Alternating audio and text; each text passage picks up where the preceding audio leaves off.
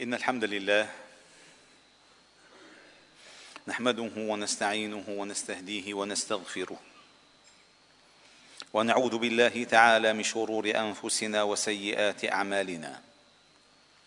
من يهديه الله فهو المهتد، ومن يضلل فلن تجد له وليا مرشدا. ومن لم يجعل الله له نورا فما له من نور. وأشهد أن لا إله إلا الله وحده لا شريك له، وأشهد أن محمدا عبده ورسوله وصفيه من خلقه وخليله، بلغ الرسالة وأدى الأمانة ونصح الأمة وعبد الله حتى أتاه اليقين، صلوات ربنا وتسليماته عليه وعلى آله الأطهار وصحابته الأخيار ومن تبعهم بإحسان إلى يوم الدين. يقول ربكم جل جلاله: يا أيها الذين آمنوا اتقوا الله حق تقاته ولا تموتن إلا وأنتم مسلمون. يا أيها الذين آمنوا اتقوا الله وقولوا قولا سديدا يصلح لكم أعمالكم ويغفر لكم ذنوبكم، ومن يطع الله ورسوله فقد فاز فوزا عظيما. ثم أما بعد، فإن أصدق الحديث كلام الله تعالى، وأحسن الهدي هدي محمد صلى الله عليه وسلم، وشر الأمور محدثاتها، وكل محدثة بدعة، وكل بدعة ضلالة، وكل ضلالة في النار. عباد الله، أيها الأحبة المؤمنون، كنا معكم في خطبتنا الماضية عن دعوة أبي الأنبياء إبراهيم في بعثة النبي صلى الله عليه وسلم، وكم نحن بحاجة أيها الأحباب الكرام، كم نحن بحاجة كي نتعرف على هذا النبي الكريم، كم نحن بحاجة أن نعرف بعثته، هديه، سنته، أيامه، غزواته، أخلاقه، شمائله. كم نحن بحاجة أن نجدد الولاء له والارتباط به والصلة به.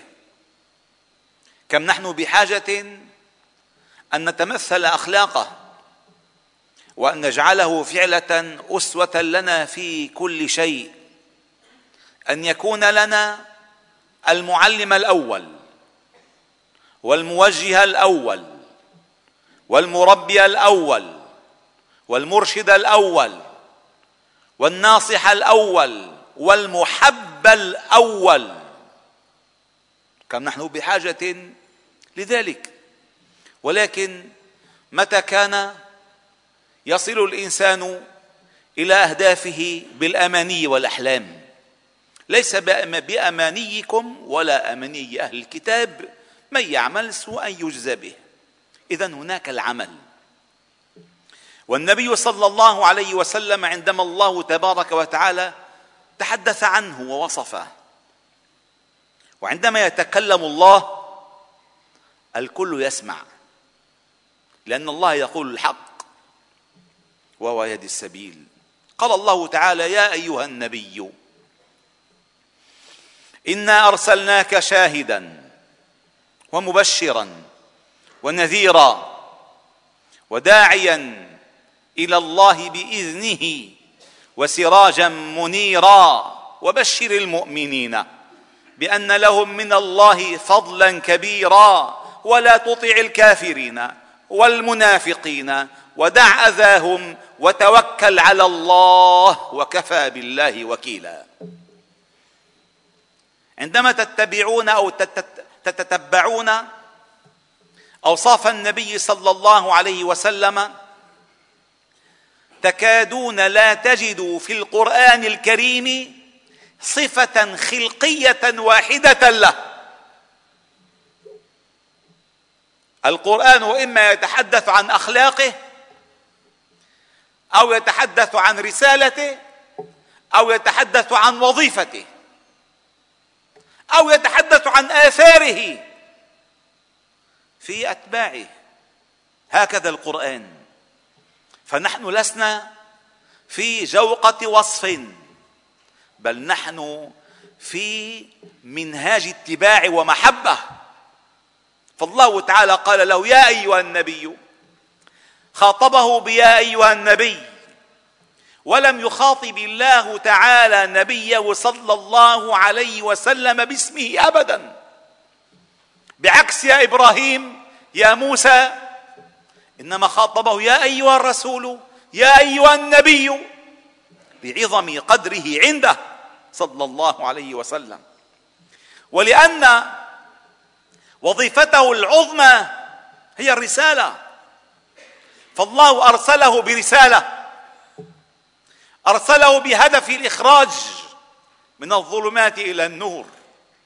فعندما يخاطبه الله تعالى يا أيها النبي إنا أرسلناك، الله أرسله، الله اصطفاه، الله اجتباه. فقبول ما أتى به النبي صلى الله عليه وسلم هو قبول حتمي من المرسل، والنبي إنما هو رسول يبلغ رسالات ربه، فقبولك رسالاته هو قبول الأوامر الصادرة من المرسل جل الله تعالى في علاه. فإنا أرسلناك شاهدا مبشرا ونذيرا، شاهدا عليهم، على أعمالهم، على أفعالهم، على أحوالهم، عزيز عليه ما يعنتون ويقعون فيه من الحرج، ترشدهم إلى مراشد أمورهم، كل ما يقربهم إلى الجنة ترغبهم فيه، كل, كل ما يقربهم إلى النار تحذرهم منه، شاهدا عليهم، تعيش معهم مثلهم بشر، ومبشرا ونذيرا، تبشر الطائعين بالجنة وتنذر العاصين من النار ومن عقوبة الله تعالى، وداعيا إلى الله. إنا سمعنا مناديا ينادي للإيمان أن آمنوا بربكم فآمنا. هذا هو الداعي الذي دعا إلى الله، يا قومنا إنا سمعنا مناديا ينادي أن آمنوا بربكم فآمنا. هذا الذي دعا إليه النبي صلى الله عليه وسلم، وداعيا إلى الله بإذنه وسراجا منيرا. ما أجمل وأبلغ هذا الوصف. الله جل جلاله وصفه بوصفين، سراج ومنير.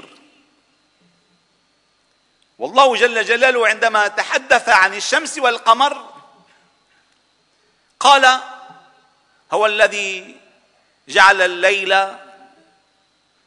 هو الذي جعل الشمس سراجا وجعل وجعل القمر منيرا وجعلها سراجا منيرا، وهو الذي جعل الليل والنهار خلفة لمن أراد أن يذكر أو أراد الشكور. تبارك الذي جعل في السماء بروجا وجعل فيها سراجا، أي الشمس، وقمرا منيرا. فالسراج هو الشمس، والقمر هو المنير الذي ترى فيه الضوء.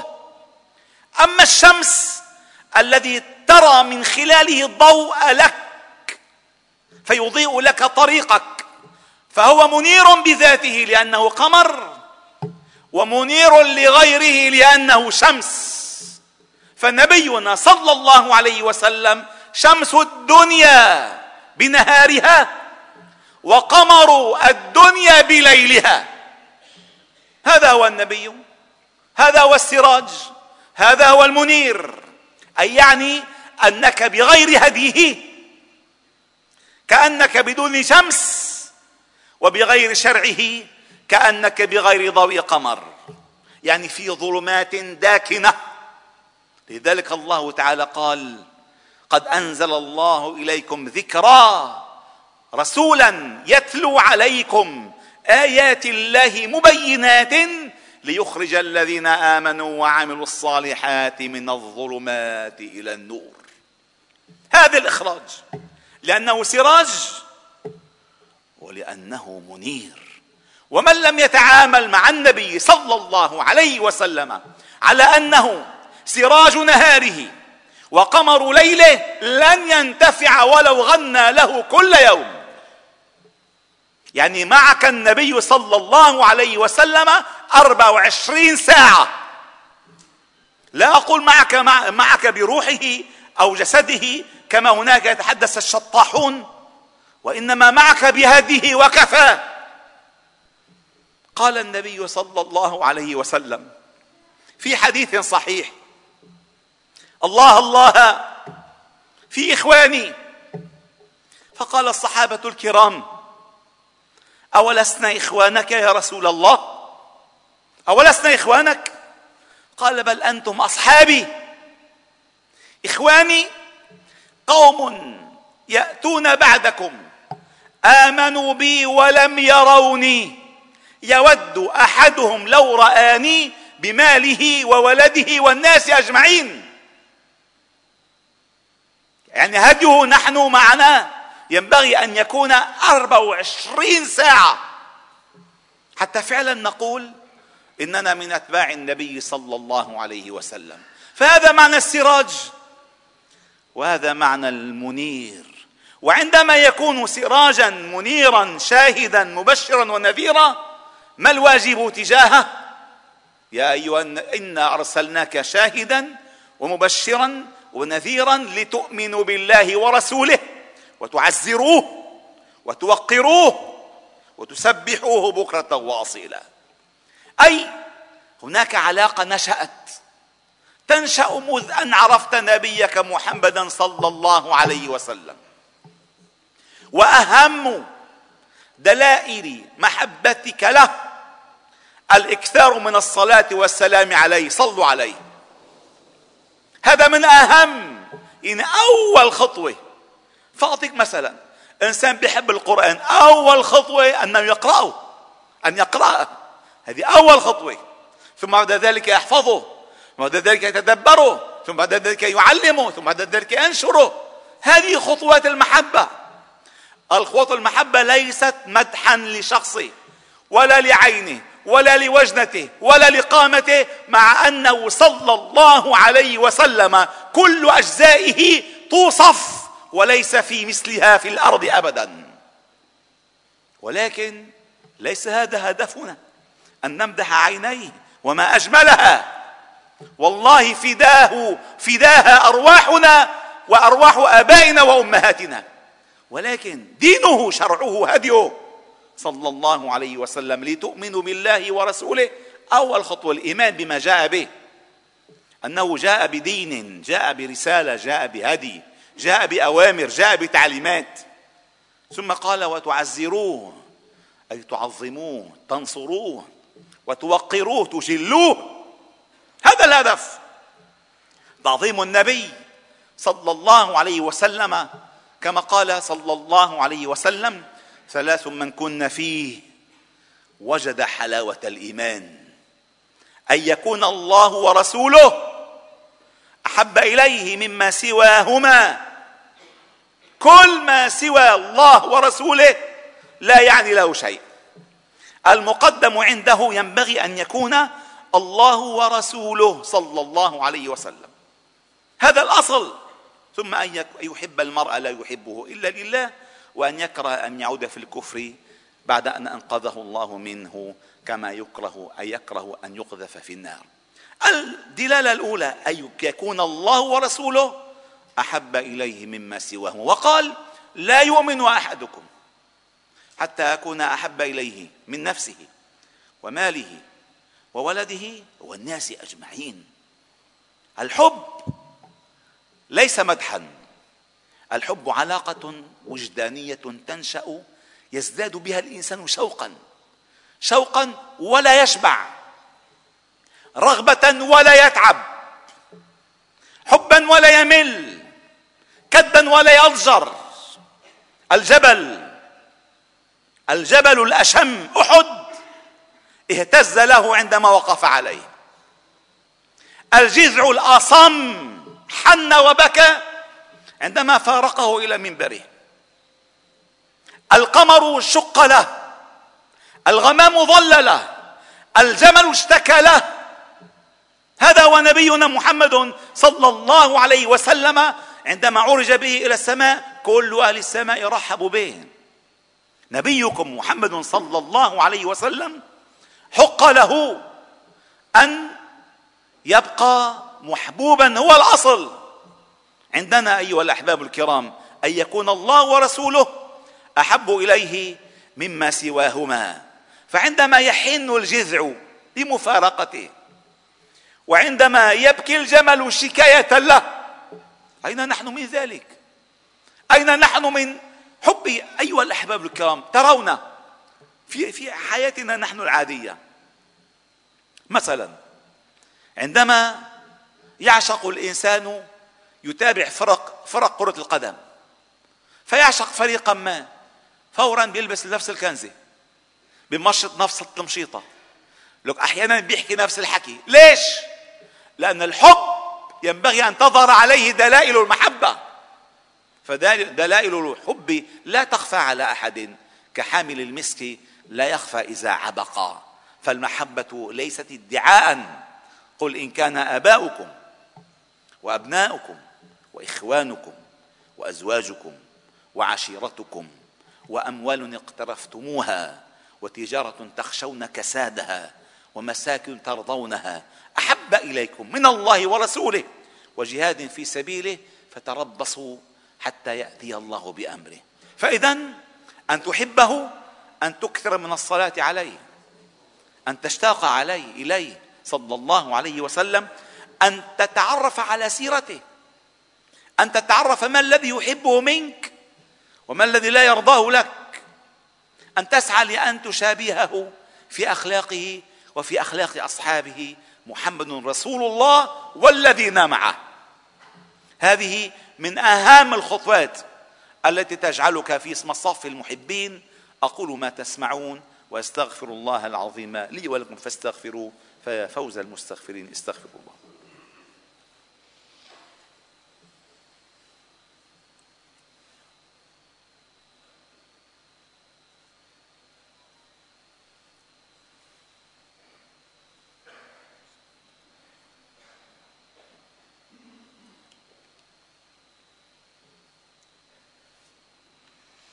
الحمد لله وكفى وسلام على عباده الذين اصطفى واشهد أن لا إله إلا الله وحده نصر عبده وصدق وعده وأعز جنده وهزم الأحزاب وحده لا شيء قبله ولا شيء بعده ولا نعبد إلا إياه مخلصين له الدين ولو كره الكافرون واشهد أن محمدا عبده ورسوله وصفيه من خلقه وخليله بلغ الرسالة وأدى الأمانة ونصح الأمة وعبد الله حتى أتاه اليقين صلوات ربنا وتسليماته عليه وعلى آله وأصحابه أجمعين. عباد الله، إن الله وملائكته يصلون على النبي يا أيها الذين آمنوا صلوا عليه وسلموا تسليما.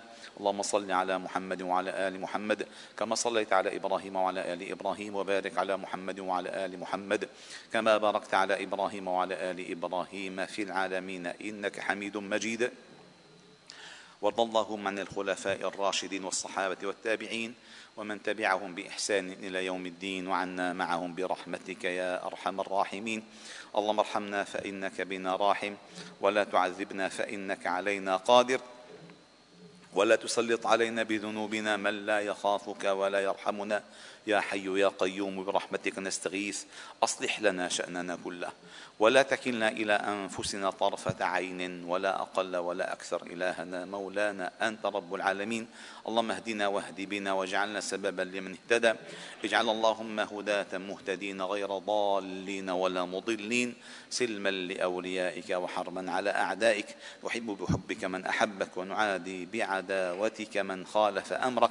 اللهم اهد شبابنا، اللهم اهد رجالنا، اللهم اهد نساءنا، اللهم اهد شاباتنا، اللهم اهد أبناءنا وبناتنا، اللهم اهد إخواننا وأخواتنا، اللهم اهد أمهاتنا وآباءنا ربنا ارحمهما كما ربيانا صغارا، اللهم اهد علماءنا لقول الحق، واهد ولاة أمورنا للحكم بالحق، واهدنا بهداك ولا تكلنا إلى سواك، اللهم أحسن عاقبتنا في الأمور كلها، وأجرنا من خزي الدنيا وعذاب الآخرة، اللهم اجعلنا نخشاك حتى كأننا نراك، وأسعدنا بتقواك ولا تشقنا بمعصيتك، وخير لنا في قضائك، وبارك لنا في قدرك حتى لا نحب تأخير مع الجلد ولا تعجيل ما أخرت، اللهم استر عوراتنا، اللهم آمن روعاتنا، اللهم احفظنا من بين أيدينا ومن خلفنا وعن أيماننا وعن شمائلنا ومن فوقنا، ونعوذ بعظمتك أن نغتال من تحتنا، اللهم اجعل هذا البلد سخاء رخاء حفظا وأمنا بحفظك وأمنك،